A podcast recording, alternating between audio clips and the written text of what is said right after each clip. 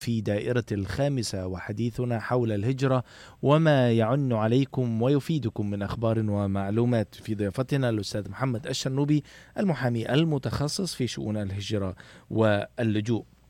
ورد سؤال من محمد أبو الرافعي يقول فيه هل يمكن لي أن أتقدم بتأشيرة استخدام للخطبة وفي نفس الوقت أن أتقدم بتأشيرة لجمع الشامل مع زوجتي المستقبلية؟ ده عايز يعمل two اتنين في واحد. أنا ما فهمتش السؤال. دوخني منه لله سو- عاوز أعمل خطوبة وجواز؟ آه عايز يعمل لها تأشيرة خطوبة. أول ما تيجي يعمل لها تأشيرة آه، هجرة. يعني لما تخش يقدم لها green card مفيش مشكلة. إيه ده؟ السؤال الصعب ده إجابته. بمنتهى البساطة كده؟ الموضوع فيه جواز وخطوبة آه. وكده الحياة بسيطة قوي أنا فهمت.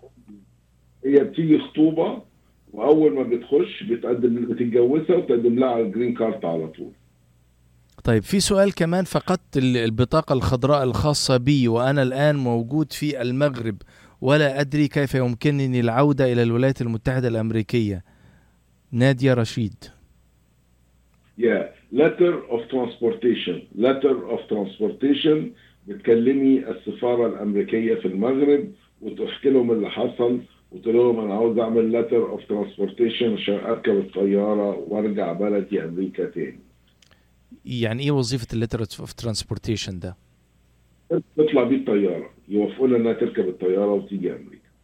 طيب ولما توصل أمريكا ما هي معهاش جرين كارد يا بتخش بالletter of transportation وبتقدم هنا على البدل فاقد لل green card إيمان السعيد تقول تقدمت بطلب للحصول على الجنسية وتم تحديد موعد لي ثم اتصلوا أرسلوا خطاب لتغيير موعد الاختبار وحتى الآن لم يتم الاتصال بي. ماذا أفعل؟ لازم تشوف محامي لازم تمشي مع محامي. يعني المعاملات اليومين دول صعبة جدا وبتاخد وقت جامد جدا. ف, ف بالمحامي. فإشحال من غير محامي بتاخد وقت أكتر وأنت تعتبر بتضيع وقتك لو معكش محامي طب ما هي الأسباب التي يمكن أن تدعو إلى تعديل أو تغيير موعد اختبار الجنسية؟ آه ساعات ال file ما بيجيش يعني ساعات ال file بي بي بي بي بيوصلش للمكان اللي فيه المقابلة ساعات ال officer ما بيجيش ساعات بيتحط too many interviews في نفس الوقت فبالتالي يعني أنا بشوفها كتير بتاع أنا مرة سافرت لغاية لغاية ساوث كارولاينا والراجل دفع لي ورحت عشان مقابلة ورحنا قال لك ال file ما جاش أنا آسف. فبتحصل مش معناها أي حاجة يعني. يعني ما تاخدوش ده إن هو مشكلة أو إن هو في حاجة غلط في ال file بتاعك ولكن هو بيبقى مجرد إجراءات إدارية بايظة يعني. يعني ما فيش داعي للقلق عموما بس التوصية الأفضل إنه لو سمحتوا تواصلوا مع محامي ويفضل التواصل مع الأستاذ محمد الشنوبي مش هنخسر حاجة. لا طيب. مش لازم يا محمد شاهين في محامين كتير جدا ما أنا بقول مش هنخسر أفراد. ما أنا بقول مش هنخسر آه حاجة. مش هنخسر آه سؤال خليني أعلن عن حاجة. اتفضل. خليني أعلن عن حاجة بتاعتك عجبتني قوي وأنا كنت قلتها كده مرور الكرام. بس في قانون بيتدرس دلوقتي إن اللي بقاله في أمريكا سبع سنين ممكن يحصل على ال green card. في قانون بيتدرس لسه ما طلعش بس اللي بقاله في أمريكا سبع سنين ممكن يحصل على ال green card آه، آه، تابعونا عشان نقول لك كل ما هو جديد ده ده لو طلع هيفتح باب كبير جدا لناس كتيرة جدا. تسوية أوضاع سواء ملايين آه ناس مقدمه لجوء ومستنيين من 2015 2016 ناس داخلة بطريقه غير قانونيه ناس مخالفين.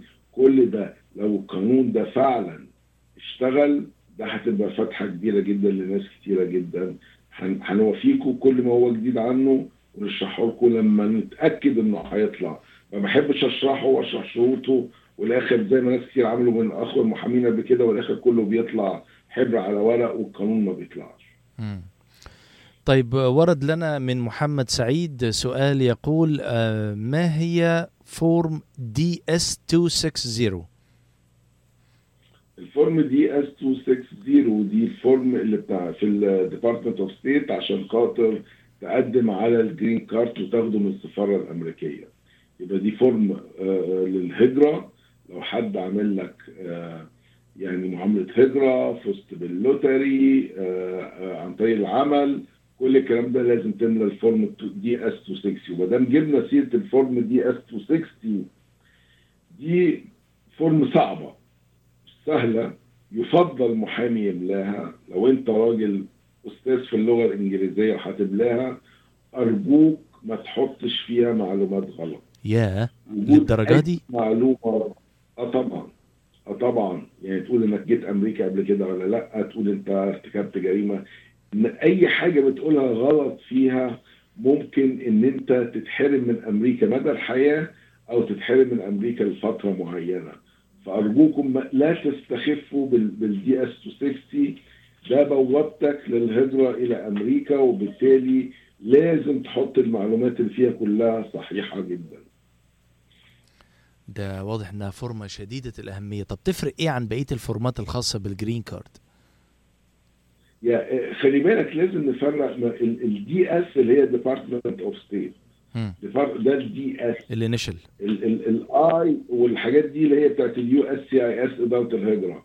ففي form ات معموله لل Department of State وهي وزارة الخارجية بالنسبة للسفارات زي DS 160 DS 260 وكذا form تانية DS حاجة. ولكن دول خاصين بالسفارات المعاملات اللي هي عن طريق السفاره لكن بقية ال form ات بتبقى لل USCIS طيب آه لازلنا في إطار ال form ات والبحث في شؤون الهجرة. وصل ما هو الحد الأدنى لتوفير القدرة على ال sponsorship لأخي؟ سيأتي إلى الولايات المتحدة الأمريكية بعد ثلاثة أشهر ومطلوب مني تعبئة form بس للأسف مش كاتب رقم ال form الخاصه بيها ك sponsor.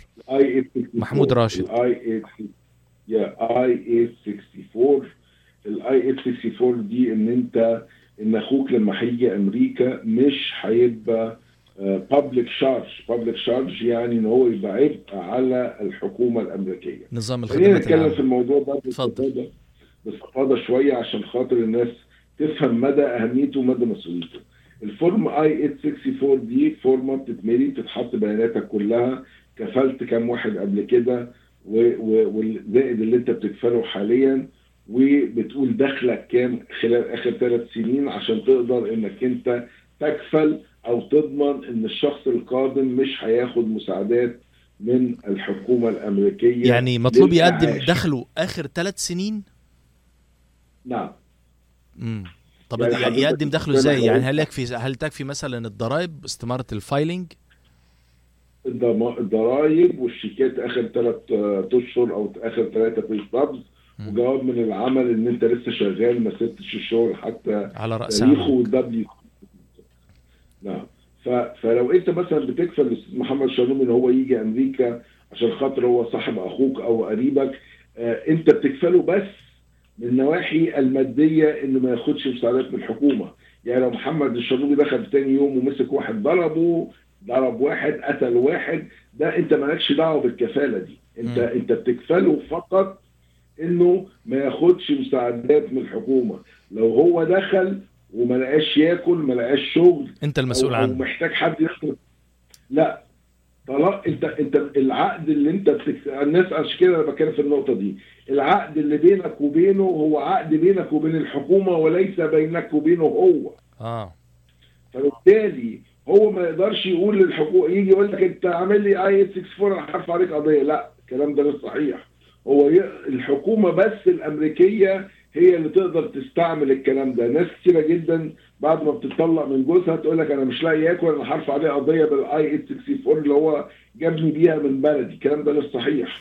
الوحيدة اللي تستخدم هذا العقد وتصلح إنها تستخدمه هي الحكومة الأمريكية لما الشخص ياخد مساعدات من الحكومة الأمريكية. زي food stamp زي غير- ميديكيد زي Medicare الحاجات دي؟ فاهم عليك 100% صح. آه، المشكلة اللي بتقابلنا الاي 864 نفرض انت النهارده حضرتك قلتني عشان خاطر أنا آه، صديق أخوك أو أنا أو أنت كفلت زوجتك آه، عشان خاطر عاوزها تيجي وعاوزها تعيش معاك في أمريكا. الكفالة لا تسقط إلا بثلاث حاجات. الكفالة لا تسقط إلا بثلاث حاجات. موت الشخص اللي انت كفلته. يعني الشخص اللي انت كفلته مات. تسقط اثنين انه ياخد الجنسية الأمريكية انه يبقى مواطن أمريكي مفيش خلاص كفالة عليه. ثلاثة انه يسيب أمريكا وما يرجعش تاني ان هو يطرد يتحكم عليه بالطرد من أمريكا. غير كده لو الشخص فضل جرين كارد مدى حياته انت مسؤول عنه مدى الحياة. دي معلومات مهمة جدا في فهم طبيعة الكفالة. وشكلها وتبعتها ممتدة وصالحة طوال فترة أن الشخص لم يحصل على الجنسية الأمريكية أو لما يتوفى أو لا يتم ترحيله من أمريكا. يعني أنت لو طلقت زوجتك مش معناه إن أنت مش هتبقى كفيل قدام الحكومة الأمريكية تفضل كفيلة قدام الحكومة الأمريكية لغاية ما تاخد الجنسية. لو كفلت محمد الشرنوبي عشان أخوك ومحمد ما بيعرفش عربي ما بيعرفش إنجليزي وما خدش الجنسية فضل green card وبعد 10 سنين قدم على المساعدات. انت ما زلت مربوط من هذه الكفالة. فأرجوكم احترسوا جدا وانتوا بتملوها واعرفوا إن الشخص فعلا انت بتملاها له مبسوط. يحصل كالآتي. مكاتب الهجرة على كل corner دلوقتي بين كل مكتب ومكتب هجرة اللي هو الخدمات مكتب.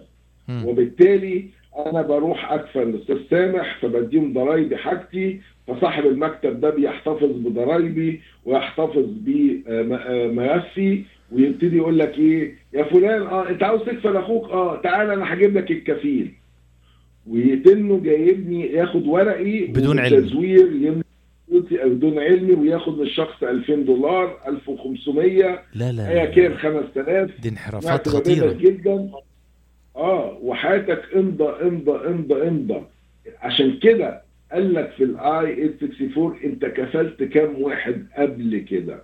لو لقوا لغاية السفارة لغاية ميعاد السفارة لو رحت السفارة ولقوا إن أنت محمد الشرنوبي ده أو الأستاذ سامح ده كافل كذا واحد وكتير وعندهم علامة استفهام يسألك هو مين؟ ولو لقاك إن أنت ما تعرفوش شخصيا أو عارف حكايته وإن أنت جبته عن طريق البيع والشراء ممكن تتحرم من أمريكا. ده يعتبر تزوير. في أوراق مقدمة للحكومة الأمريكية وتزوير للحصول بالم... آه، على immigration benefits وممكن تحرم إنك تخش أمريكا. سؤال أخير ورد من غادة سعيد. تسأل ما هي الأخطاء الأكثر شيوعا في استمارة دي اس 260 آه لا ده كتير بس يعني أخ... آه، ما تقوليش الدول اللي انت رحتيها كلها ما تقوليش إنك انت كنت في أمريكا ورجعتي أو دي, دي توصيات ولا دي أخطاء؟ دي أخطاء آه يعني لازم تذكر الدول اللي, اللي سافرتها كلها بالكامل عشان بس المستمعين يفهموا صح كانت بتاخد ضدي أيوه صح صح مم. لازم تذكري يعني إن الأخطاء إنك ما تقولش مم. إنك أنت رحت كنت في أمريكا. إخفاء الأخطاء للمعلومات مم. أي إخفاء للمعلومات بيعرفوها. بيعرفوها بيعرفوها وبتتاخد ضدك ولو عدت في المشكلة كمان بقى خلي بالك الناس ساعات بتعدي في السفارة ما بيعرفوهاش مم. يجي الشخص يقدم على الجنسية بعد خمس سنين وخلاص يكتشفوها ويقول له أنت حصلت على الجرين كارت عن طريق الغش والتدليس مع. طريق معلومات غ- ويتم محوله للمحكمه للطرد أستاذ محمد يعني نشوف ده معلومات هامة ودائما مشكلة الوقت يعني يعا- يعاندنا في هذه اللحظات وفي هذه الأوقات للأسف الشديد. يعني قاربت حلقتنا على الانتهاء وحتى لا تنتهي الحلقة دون فرصة للتواصل برجاء أرقام الهاتف للتواصل مع مكتبكم. طبعا آه، المكتب بتاعنا آه، 248 252 8050 248 252 8050 ده الرقم ال iPhone ولما بتطلبه FaceTime كل حد من المكاتب كلها بيرد عليك. مكتب مصر 01 2 3 4 5 1 3 0 0 6 مكتب كاليفورنيا 949 899 7911 يوم الحد هكون إن شاء الله في آه، هيوستن عشان أقابل أهل هيوستن في مكتب هيوستن. تكساس. والسبت اللي بعده هكون إن شاء الله في كاليفورنيا في مكتب أناهايم في كاليفورنيا. أستاذ محمد يعني كل الشكر على هذه الإطلالة وإن كانت قصيرة لأنها طويلة الأثر وطويلة الإفادة. نتمنى أن تتكرر دائما لقاءاتك معنا ومع مستمعي في دائرة الخامسة. كلما سنحت الفرصة حتى نلتقي نترككم في حفظ الله ورعايته ونشكر الأستاذ محمد على هذه الإطلالة المتميزة. أستاذ محمد مرة أخرى كل الشكر والتقدير. شرف ليا يا فندم.